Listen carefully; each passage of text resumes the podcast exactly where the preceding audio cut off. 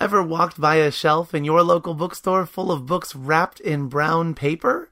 Those are blind dates with books, where you buy a book without knowing the title, the cover, or the author. It's a mystery, and it's a great way to discover new books you might never have picked up for yourself. At Book Riot, we're giving away five blind dates with books. Executive editor Amanda Nelson will take a trip to her local indie in Richmond called Chop Suey and pick five books from their shelves to mail to five random winners. To enter to win your own blind date with a book, go to bookriot.com slash blind date and sign up for our upcoming Read This Book newsletter, where we will send you a single solitary book recommendation once per week. That's bookriot.com slash blind date to enter, or go see if your local indie participates with their own blind date shelves.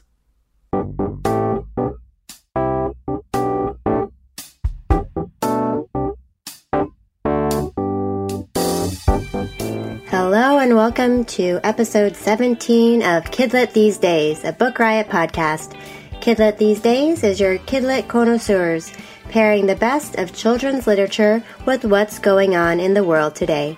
I'm Karina Yan Glazer alongside Matthew Winner, and we are here to have conversations that create opportunities for parents, grandparents, teachers, librarians, and all who love children's books to engage in the world through literature in a deeper and broader way. We are recording on October 24th, 2019. Hey, Matthew. hey, Karina. Hello. So I had a really great day because I decided to take the day off and get on a bus to Pennsylvania and visit my friend Victoria Jamieson. And she had just finished submitting um, her newest graphic novel to her editor. Um, she just finished it and it's coming out in April 2020. And so she was, she had some free time and I needed a day off. We were both have been working so hard lately and we just hung out, we ate lunch, we chatted, we played with her son. It was just a really nice afternoon. And you talked about how Roller Girl is the greatest comic in all time and how much I love her. Did you? I, I saw. I think it was this week that they did the cover reveal for this upcoming graphic novel. Yes, Penguin had um, had put the cover out, which is really beautiful.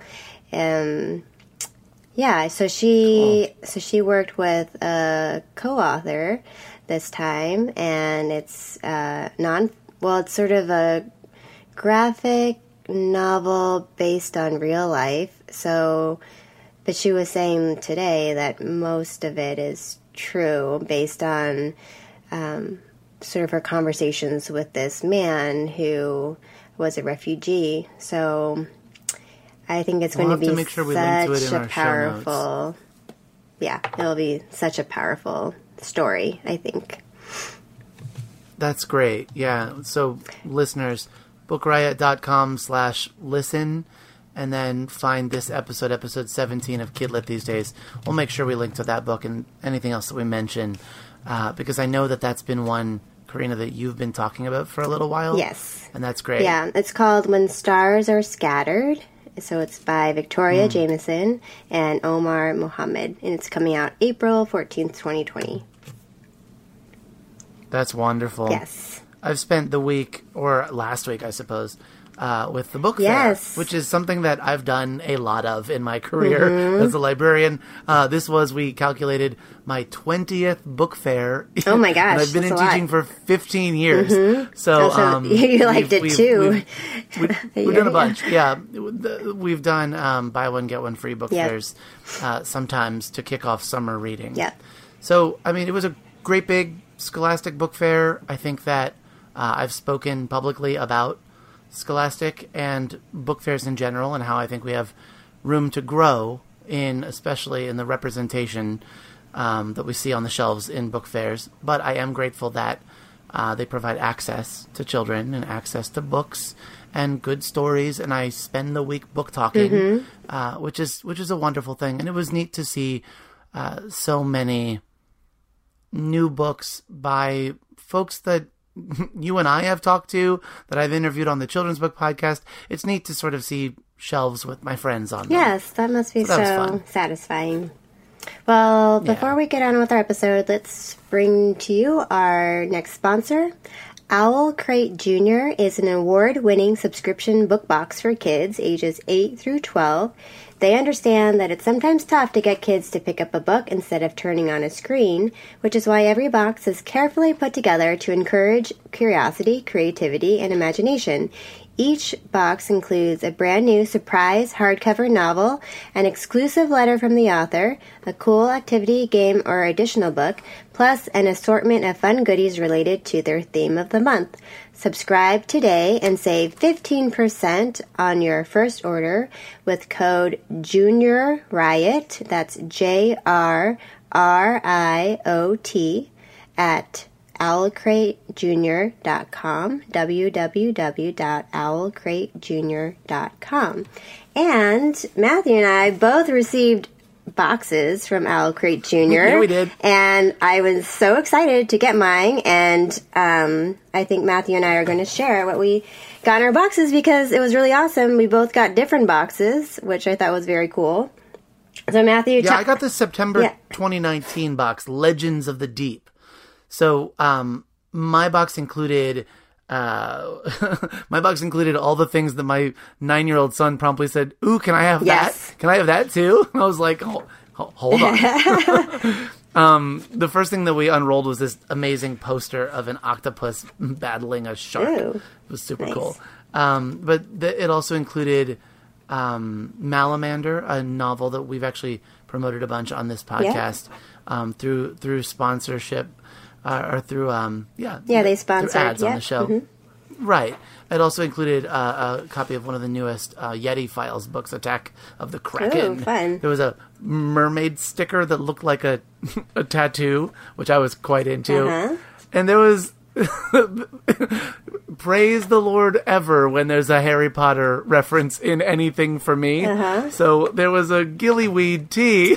that's And it even fun. advertised that when you drink it with this shark tea strainer, that um, you'll, you'll grow gills. I thought, This is the coolest thing. It's a Harry Potter tea strainer. So yeah, I was um, way into it. Well, mine had okay, so mine was from August 2019. It's called Thieves in the Night. The book that they had put in was The Good Thieves by Katherine Rundell, who wrote a book that I really loved called Rooftoppers. So I'm very excited. And it's like an exclusive signed edition, so uh, that's really fun. And um, a couple of other little goodies of bookmark, Owl Crate Jr. bookmark, um, some Robin Hood magnetic bookmarks, um, a gemstone, like a green. It looks like sort of like it could be um, what are green gemstones? I don't even know. Not rubies. Do you know what they are? Emeralds. Emeralds? Yeah, emeralds. They're like really huge You mean emeralds. one of those, one of those gemstones that a kid's gonna see and be like, "Is this real?" Yeah, exactly. It's like Oh yeah. a pound. It's so heavy. um, yeah, little notebook. So super fun. And um, the same thing happened with me. I opened this box. My kids slowly started taking the stuff and hiding it in their room. And then when I was, I didn't know that they were doing that. And when I was getting closer to recording the episode, I opened the box and it was like empty. So I was like, uh, I sort of need the stuff so I can talk about it. And then they all went to their room and started looking for all the stuff that they had taken out of the box. So, anyways, very, very fun. Highly recommend. And today, let's talk about what we're going to be talking about. And Matthew and I have wanted to cover this topic for a while, and we are talking about neurodiversity. So I did um, some research on neurodiversity just to see what the common definitions were, and there is a national symposium on neurodiversity at Syracuse University, and they say that neurodiversity is a concept where neurological differences are to be recognized and respected as any other human variation. These differences can include those labeled with dyspraxia, dyslexia, attention deficit hyperactivity disorder, dyscalculia, I don't know if I'm saying that right, autistic spectrum, Tourette syndrome, and others. So I found that very helpful, like a very helpful sort of definition um, as I explored this topic more. Yeah, the term neurodiversity was coined in 1990, so it's still a relatively new term. I think it's just starting to make its way into education, at least from my experience. That wasn't, I've, I've been teaching since 1990, um, but that wasn't a term that I was readily familiar with until the past couple of years. Um, but certainly, we in education are constantly looking to um, to be inclusive, to um, see the child and find how best to meet their learning needs, um, and being a neurotypical individual uh, who does not have these experiences, I think that that's something that I've reflected on throughout my career is trying to understand someone who processes or sees the world or thinks things in a different way than I do. Um, because that's a really hard, at least for me personally, that's a very challenging thing to understand. And yet, in loving children, um, you want nothing but to to be able to understand and support that child. Mm-hmm. There's um, a lot of a lot of the work that I've done, in addition to the professional de- development that we've received, or uh, having special educators talk to us, or uh, reading articles, doing that kind of professional development. Um, I've also done a lot of looking on YouTube because not only are there great uh, videos about understanding neurodiversity, but there's also a great number of YouTubers who identify as autistic or um, autism, autism, autism spectrum, and um, are inviting us in to ask questions. Us, us being neurotypical folks, to ask questions and to understand. There's a person in, in particular that I had to Google her again, or rather go searching for her name again, because it'd been a number of years since I'd watched her videos, and I was delighted to see that Amythest Schaber is still making videos. Um, she has this uh, vlog called Ask an Autistic. Um, her blog is Neuro Wonderful, but um, in I think she's got 20 or 25 videos, she just has a guiding question. Um, what is stimming? What does it mean to be autistic? What uh, different questions like this that that you might ask, and to hear her talk about it and talk through research and talk through her own experience uh, is something that has been really helpful to me. Mm-hmm. Preparing for this episode has been a really reflective time for me because I, I think that that when we talk about needing diverse books, to me this this is something neurodiversity and disability in particular, both of these things um, seem to be the ones that I feel get talked about last. We often talk about ethnic diversity, racial diversity, uh, religious diversity. Those are things, uh, um, identity diversity, um, sexual diversity. Those things come up right at the top, and they're hot button issues. Um, and I wonder why why neurodiversity isn't. Um, and I wonder often too if it's that that some of these individuals um, need voices to advocate for them. Um, and so I, I, really am preparing for this episode. I'm really feeling the weight of responsibility that we all have to make sure that these children are seen, and that later the stories that you and I are going to share to make sure those stories are shared and are centered in our libraries, in our story times, um, so that so that these children and their experiences can also be seen and centered. Well, we are very pleased to have A special guest with us, Elana K. Arnold, is the author of critically acclaimed and award winning young adult novels and children's books, including the Printz Honor winner Damsel, the National Book Award finalist What Girls Are Made Of, and Global Read Aloud Selection, A, girl, a Boy Called Bat, and its sequels. Several of her books are Junior Library Guild selections and have appeared on many best book lists, including the Amelia Bloomer Project, a catalog of feminist titles for young readers.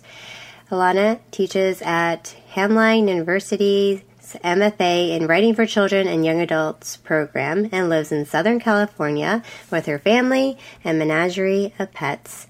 Please welcome Elana. Hi, Elana. I'm so glad you're here with us on Kidlit These Days. Thanks for joining us. Thank you so much for inviting me. I was really excited to be asked. Awesome. Well, Matthew and I love your book series um, about mm-hmm. this young boy named Bat. And my kids also love the series so much. We just think it's so amazing. And mm-hmm. we just had a few questions for you. And the first one is What first got you interested in writing A Boy Called Bat? which features a young boy on the autism spectrum. Well, I'm so glad that your kiddos enjoy the Bat books. That makes me really happy to hear. Um, so, A Boy Called Bat started, first of all, with um, the name uh, Bat. It occurred mm-hmm. to me I mm-hmm. wanted to write a character whose name uh, was made of initials. I have a brother whose name is Z. Anton Kuczynski, but we call him Zach uh-huh. which I think is pretty cool. And that's how it's been all his life. And my job as a writer has always been to like notice things and then ask what if.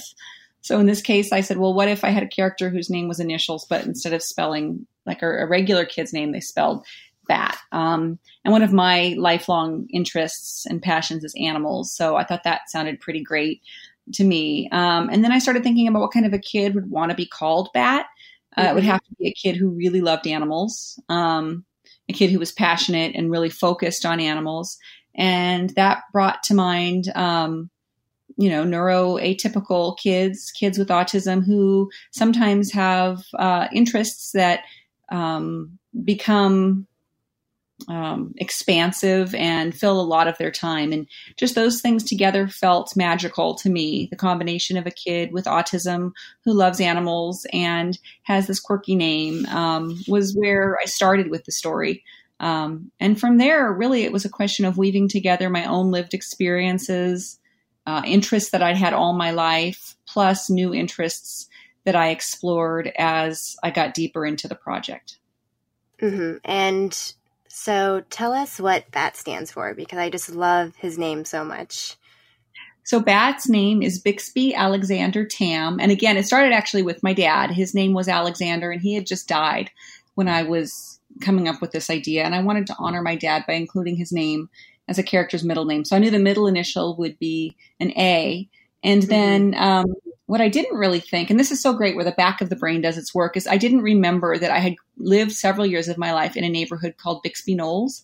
Uh, uh-huh. Uh, I thought I made Bixby up. You know, I didn't think uh-huh. about it uh-huh. very much. It just, oh, that's his name. But I, I didn't realize it was harkening back to a time in my life um, when I think my brother was probably actually about the age um, that Bat is. Um, was when we lived in that neighborhood. So that's probably where that came from, and that need to name him Bixby. And then I had the B and the A, and uh, the T came I because it spelled bat. And then I thought, well, what last name? And I wanted to um, acknowledge the fact that there's kids with autism all across the gender spectrum and all across all different races.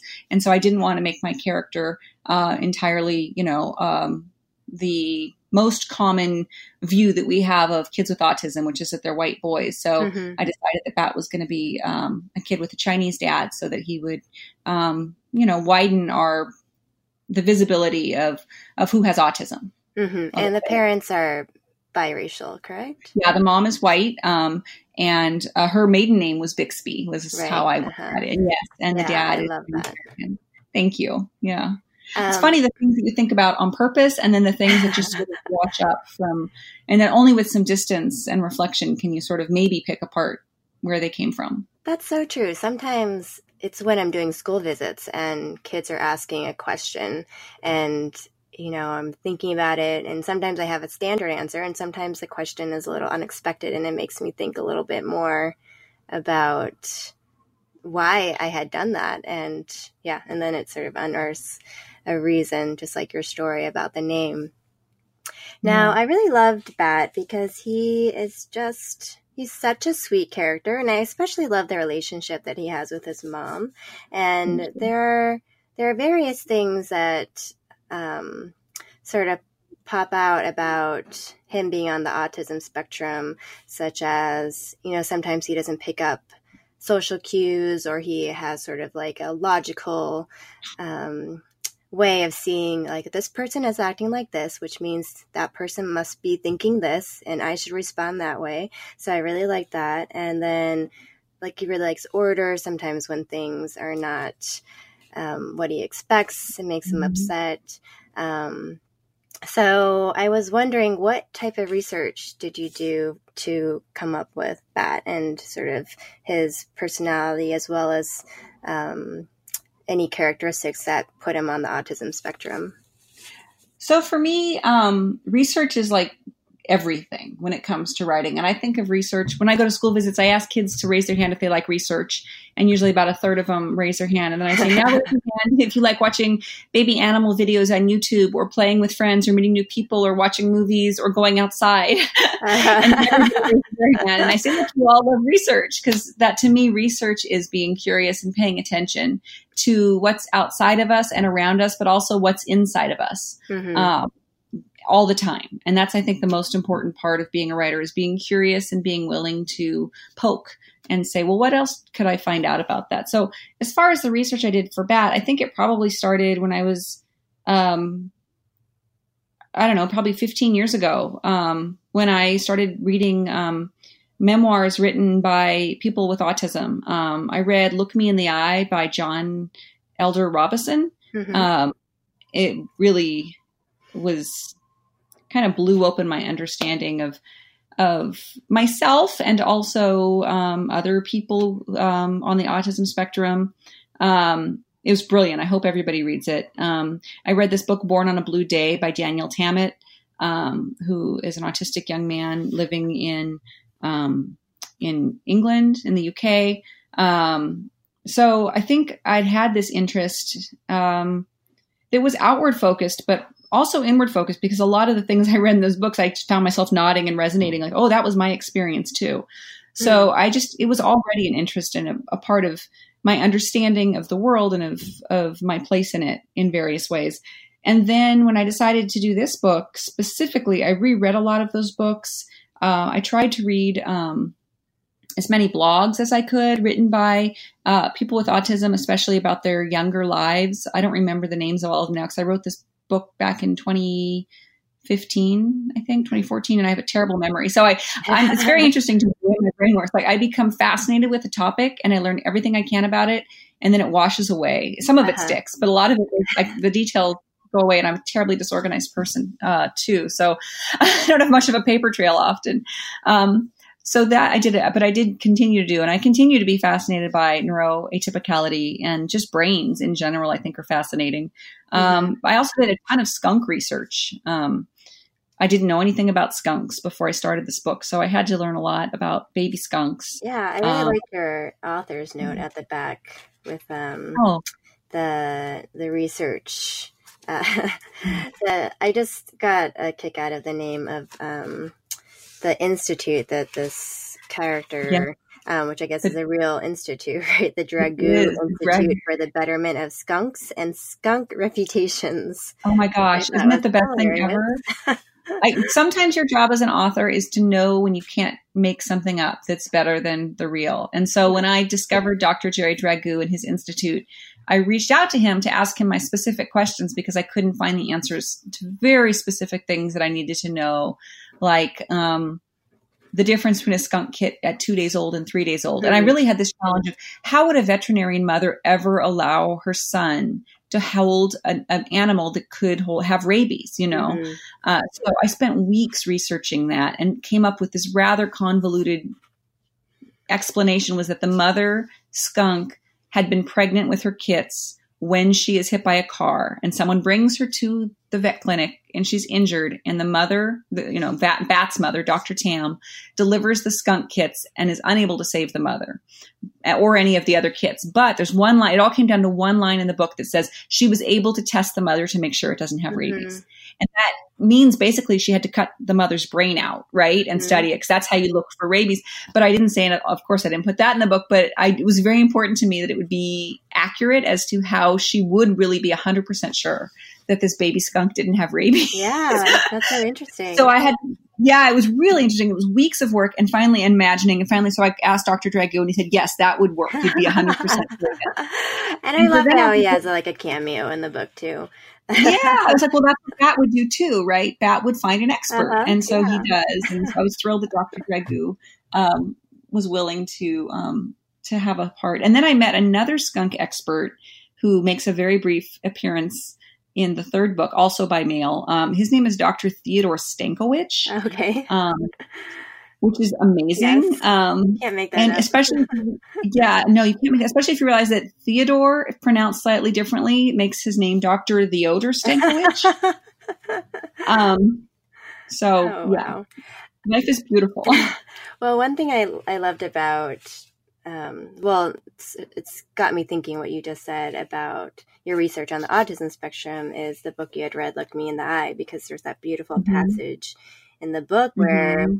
Bat is noticing the skunk's um, eyes for the first time because it just first opens its eyes, and the mom is so surprised that he has noticed that because she's never he's never talked about eyes before, and she asks him mm-hmm. like, "What color are my eyes?" and he says brown, right? Brown. And then, mm-hmm. uh, yeah. And she says they're actually hazel. And they mm-hmm. spend some time looking at each other's eyes. It's just such a sweet moment. I think you really capture the relationship very beautifully. Um, okay. Can you? Yeah. Oh, go ahead. Oh, I just think it speaks to the idea that there's more than one way to derive meaning from a situation and sort of the neurotypical idea that eyes are meaningful because they're windows to the soul mm-hmm. can be true for some people but for someone else, eyes can be important because they're open for the first time. And that's equally meaningful and beautiful and not less than or, you know, um, I don't know, less magical than the way some people might interpret love in eyes, that someone else just sees life in eyes is also beautiful. Hmm. Yeah. Um, so, have you gotten any feedback from readers who have read your book um, that might be on the autism spectrum, or parents or caretakers who might have read the book out loud to their child on the autism spectrum? Yeah, yeah, it's been um, overwhelmingly wonderful, actually, the letters that I've gotten from um, parents and teachers and caretakers and kids and adults who see themselves or someone they love in Bat. Um, one letter that I remember was from a teacher who had read A Boy Called Bat to her class and a young boy in her class who she knew the parents had told her that he had been diagnosed as autistic, but the parents had not told the kid that he had an autism diagnosis. The kid came up to her after and asked if he could borrow the book to take home to his parents. And he took it home and he told them to read the book and he said, This is me. So he like oh, self diagnosed. Wow. Mm yeah, as a kid with autism through seeing himself in Bat. Um, I knew you were going to ask me this question, so I put together like just a few emails that I'd gotten from parents, oh, and um, yeah, they're just really quite wonderful. Um, I have emails from parents who feel like they understand their children better, mm. uh, who are their artistic kids better after reading things from Bat's perspective. Um, I have a number of emails from parents who tell me that it's like I wrote their, you know, from their child's perspective, which is lovely. And also, um, I like to remind readers that even if you see parallels between Bat and someone you love with autism, that just because you've met one person with autism, that means that you've now met one person with autism, and everybody on the spectrum is going to be different. So I certainly don't intend Bat to be like um, an explanation of autism writ large. You know, it's an explanation of Bixby Alexander Tam. Yeah.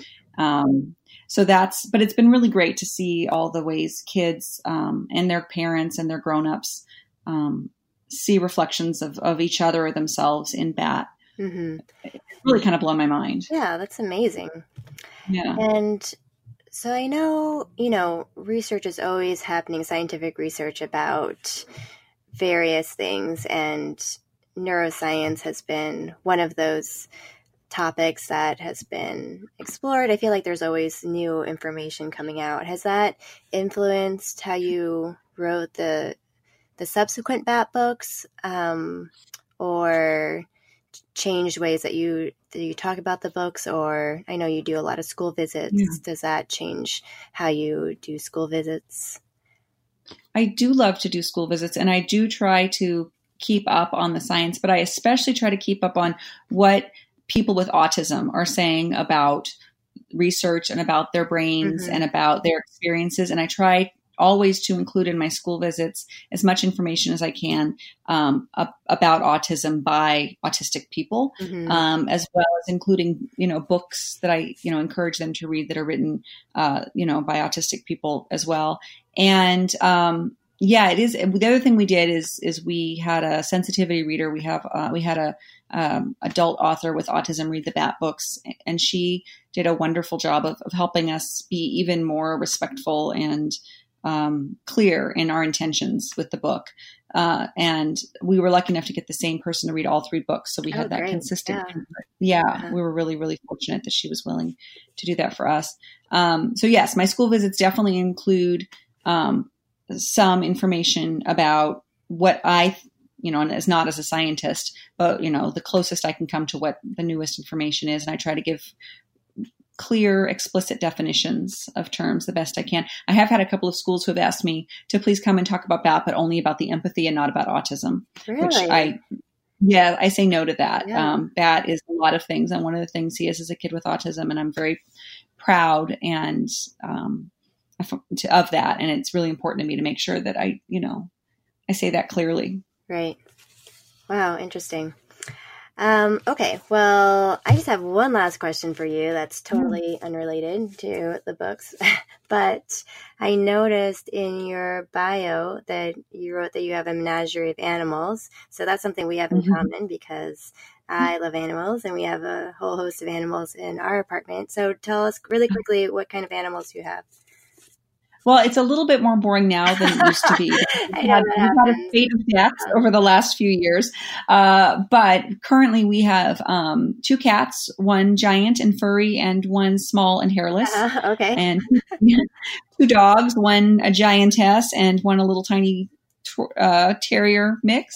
Uh-huh. And two California desert tortoises and a gold capped conure named Bird. Uh, so seven right now, which I like to tell my children we're working on attrition. they very, yeah, they very crossly tell me that just means you're waiting for our animals to die, which I'm not actively hoping. You know, I love them. I want them to live a long time, but I'm trying not to bring any new animals uh, into the family at this point. So we've gone from 13 down to seven over the past uh, five years or so. So okay. been a lot of sad goodbyes, but yes, I seven is a much better number. Than how many do you have? Well, I thought I had a lot, but we only have five. So that's. But you live in an apartment in in the city, so I bet per square foot you have more pets than I do. That might be true, and my husband is. I'm sure it is. All on board with the attrition idea. uh-huh. Yeah, he's like, uh, I don't know why we keep acquiring these new animals, but no problem. Anyways, well, thank you so much for coming on. We just love your books, and we're so glad you could take the time to be on here with us and keep on writing. We can't wait to read what you have in store next. Oh, thank you so much. Yeah, my next book is called The House That Wasn't There, and it's coming out next year in 2021. Okay. And I guess and it's, it's right after next year. Right? And it's a middle grade. It's really, I think it's for people who love the Bat books because it is very gentle. So I like to think of it as a gently magical exploration of the spaces between people and the mysterious interconnections that bind them. And there's feline teleportation oh. and school research projects and even a tax- taxidermied opossum named Mort. Oh. So uh, yeah, it's it's pretty. I, I, love it. I think it's pretty oh, exciting and fun. That sounds amazing. I, I yeah, I think people who loved Bat will love this book too. It's, um, yeah, it's pretty cool. Lots of animals. Awesome. Well, I will be looking for that. All right. And I, I you're having me on. Thank you so much for reaching out yes. to me. It means a lot to me to be much. able to connect with readers. Okay. yeah, about Bat especially. Awesome. All right. Thanks, Elana. Thank you. This episode is brought to you by Naked Mole Rat Saves the World by Karen Rivers, new from Algonquin Young Readers. Kit has a really big, strange secret. Sometimes, without warning, she turns into a naked mole rat. Kit can't tell her best friend, obviously. Poor Clem, in this case. Clem is her best friend because Clem hasn't been acting like herself after she was hurt in an accident. She's mad and gloomy and keeping a secret of her own. Kit and Clem, they still haven't figured out how to deal with all the ways they have changed inside and out. Somehow, though, Kit has to save the day.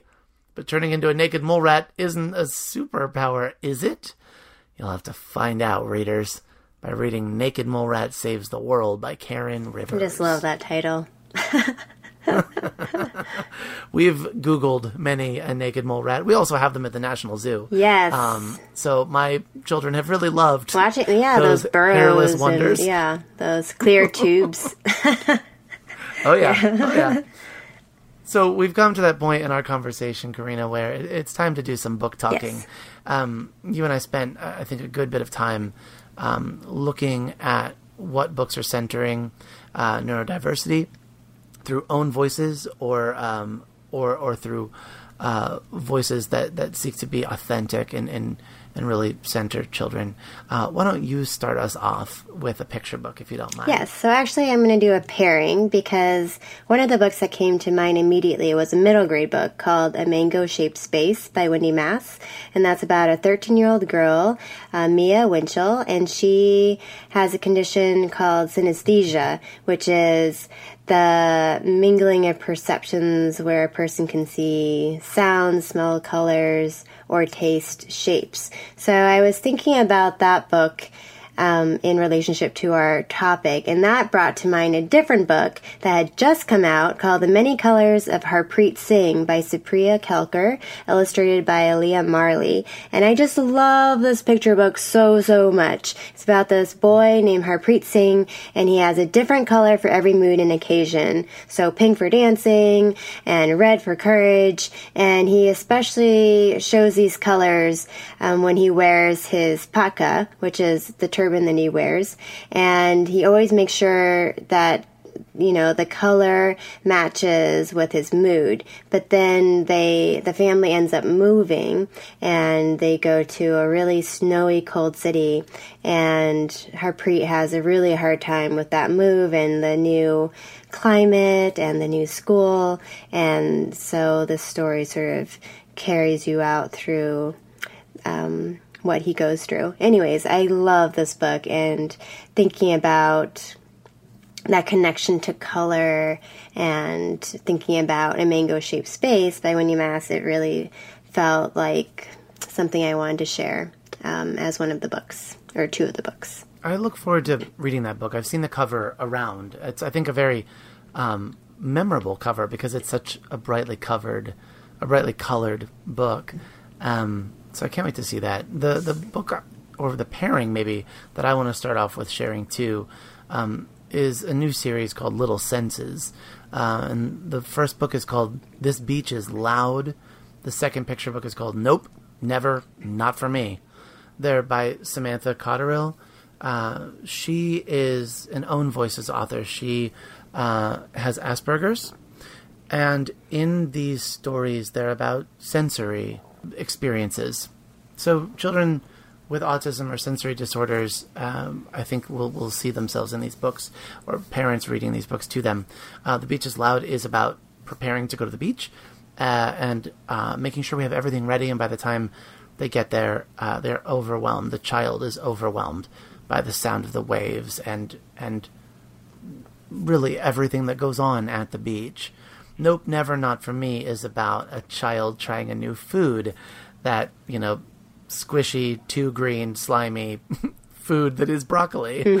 yes. and um, how an adult works with, or how mom in this case works with the child to, to try to taste that new food by exploring it. Uh, I think that these are books that, that work for all children, but in particular, the way that they center the sensory needs was something that I found beneficial for, for all readers, but really neat that, that they were centering those children as well. Great. So my next pick is a middle grade book. It's called My Life as an Ice Cream Sandwich by Ibi Zoboi. And this is about a 12 year old girl named Ebony Grace Norfleet. And she has lived with her grandfather in Alabama since she was little. And her grandfather has worked at NASA and was as one of the first black engineers and really nurtured Ebony Grace's love of outer space and science fiction, especially Star Wars and Star Trek. So in the 1980s, it's decided that Ebony has to go live with her father in Harlem for a few weeks, and she goes there.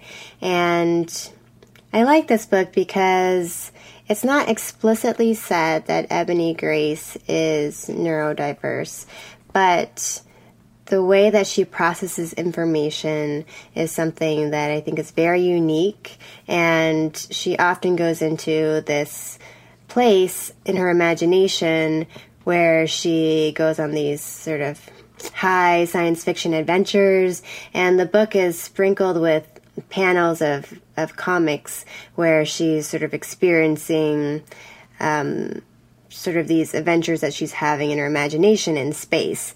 So I really like this book because it's the voice is very unique, and I think it really shows that she is experiencing the things around her in a special and different way. And that's okay because that is something that is, you know, should be celebrated. And she has this ability to share, the author has this ability to share through that lens in a really interesting and in great way. So, highly recommend. Wonderful. The next picture book I want to share is uh, a picture book that I think turns neurodiversity on its head. It's called "Why Do Why Johnny Doesn't Flap" by Clay Morton and Gail Morton. It's illustrated by Alex Merry. Um, this book is told from the perspective of a neurodiverse boy who can't understand why his neurotypical friend Johnny is different because Johnny is never quite on time and he speaks in the weirdest idioms and he can't possibly stick to a routine. It's a, a book about what we perceive as quote unquote normal and how normal is subjective to the individual. Mm-hmm. Um, I found it to be a, a beautiful, powerful book to share with my readers and one that you you just read it and it causes them to I mean my children just like lean forward listening to the this book because it's so different the experience and and that makes it so important. Mm-hmm. so um highly highly recommend it. I'm smiling thinking of reading it to my class again. Awesome. Good stuff. Good stuff. So the next book i wanted to talk about is one that i haven't read myself yet but it was something that came um, up over and over again when I was doing research, and it's called The Reason I Jump by Naoki Higashida, translated by K.A. Yoshida. And it caught my eye too because Jon Stewart of The Daily Show said it is one of the most remarkable books I've ever read. It's truly moving, eye opening, incredibly vivid. So I was like, oh, that's interesting. So I looked it up more, and it's written by a 13 year old boy with autism, and it's one of, it's a memoir that is interesting because apparently when he was writing it, he used an alphabet grid to construct word sentences and thoughts that he was able, unable to speak out loud. And then he also sort of answered questions throughout the book that people were asking about, like, why do people with autism talk so loudly? Or why do you line up your toy cars in blocks? Why don't you make eye can't eye contact when you're talking. And so I thought that was really interesting and to hear from his perspective as a young person and I really I have that book on hold at the library and I'm looking forward to reading it. Oh, yay. I have a book that uh, was shared to me by um, by an illustrator or by an author, I should say. Um, and it was one that you know sometimes school starts and life gets busy and you don't get to read a book right away. And then you read it and then you just kind of never forget it.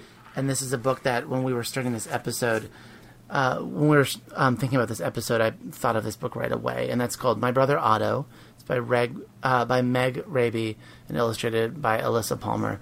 Um, and in this book there are two crows uh, Piper and her younger brother Otto, and Otto's on the autism spectrum.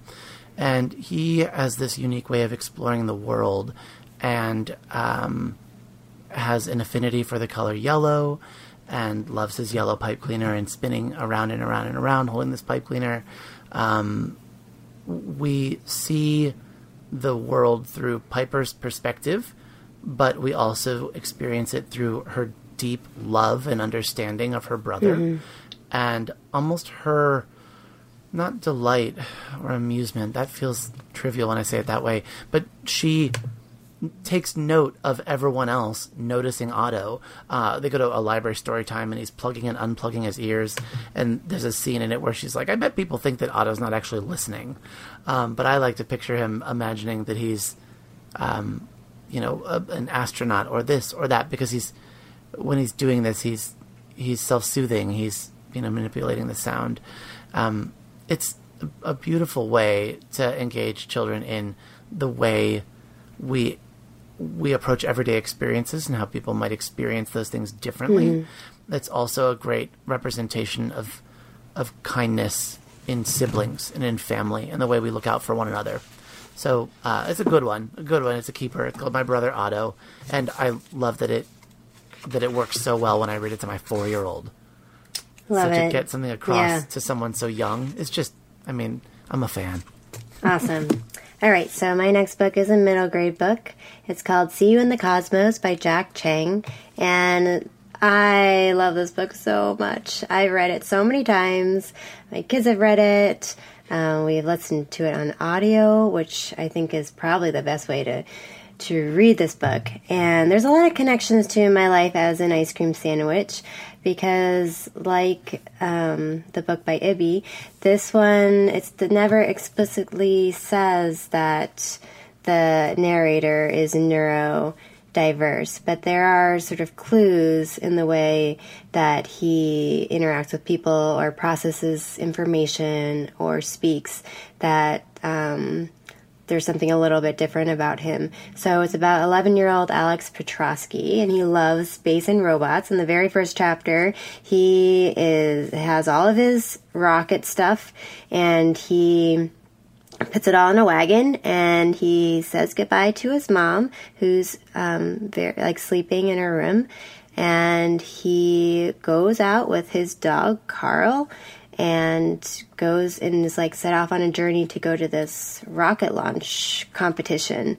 by himself and you learn along the way what's going on with his family but it's just a really beautiful story and i loved his voice in the story and the relationships that he makes. It's very, very beautiful. So, highly recommend this book. It's just really fantastic. Oh, Karina, whenever you talk about good middle grade, I'm always like, this is going to be 300 pages of my life. Well, gonna it's going to be such a good book for you because it's It's going to be so good. I so know. I perfect hear on it. audio because it's actually um, audio clips. Like the book is just the whole thing is audio clips that he's narrating into an iPod.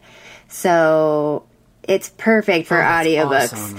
and you're just gonna love it. You you have to put it on your list. You know, you know my affinity for Yes. audiobooks.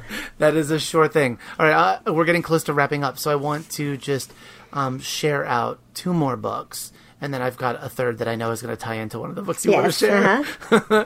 but the two I want to share um, are Benji, The Bad Day, and Me by Sally J. Pla and illustrated um, by Ken Min. This is a story of a brother, Sammy, who's having a bad day. Uh, when he gets home, he sees uh, his younger brother, Benji, who is autistic. And when Benji has a bad day, he goes into this cozy play box. And Benji, in this case, um, comforts his his older brother Sammy, and it's sibling story and a way uh, a demonstration of how we look out for each other. I love that. And A Friend for Henry by Jenn Bailey and illustrated by Mika Song, who I love everything that Mika Song does. so perfect. Um, so so beautiful and understated. Um, it's it's a story. It's a school story of a young child, Henry, searching for a friend in classroom six. But Henry's on the autism spectrum, and school gets to be too too close, too loud, too too much, and um, trying to find that space and and that child in class that will see Henry uh, makes me want to cry as I recount this book because it's it's one of those powerful, powerful picture books that uh, I think really can show adults as well that through a few simple acts we can really see each other. Yeah, wonderful. Well, the author of Benji, The Bad Day and Me also wrote another fantastic book for middle grade readers called The Someday Birds. And I just love this book so much. First of all, the cover is so beautiful. And it's about Charlie, who um, his life is very structured. He really likes structure. And then his father is injured in Afghanistan, um, where he is a journalist, a war journalist. So his father has to go to Virginia for medical treatment from California, where they live. And his family, like his, um, so Charlie and his sister and his brothers, they all decide to get in the van and drive across country to to see their father and see how he's doing. And Charlie's really ordered life really gets turned upside down as he's um, has to cope with a lot of new and different things, and it also reminds him of this thing that him and his father were going to do, which is find um, birds along the way, like spot certain bu- birds, which is where the title comes from. And it's just a great family story, and I think Sally does such a wonderful job when she's talking about say, neurodiverse. And it's Sally Pla. Yeah. And I didn't even connect that it's the same person. yes. Wow. Yeah. Well done. She's- that cover of Someday Birds is gorgeous, too. She's so great. And she has another middle grade book, um, which is called Stanley Will Probably Be Fine, which also fits in with this topic, but we don't have time to talk about it. but Oh, yeah? it's really excellent. So We'll definitely, the yeah, show notes, check yeah. it too. Yeah, check out both of them and her picture book. Um, and then you, So you and I both end with- have a book. Yeah, Yeah, yeah. So you do the picture book, and then I'll do the middle grade. I, I, I can just throw out the name of the picture book and let you run with the middle grade. Um, we want to talk about Temple Grandin, and there's been a couple of great picture books that came out um, about her life and about her work. But for me, one of um, the most beautiful ones is called How to Build a Hug. Temple Grandin and her amazing squeeze machine. It's by Amy uh, Guglielmo and Jacqueline Tourville. It's illustrated by Giselle Potter. Uh, it's a wonderful story of an invention um, that helped the inventor as well as the, the, the farming industry.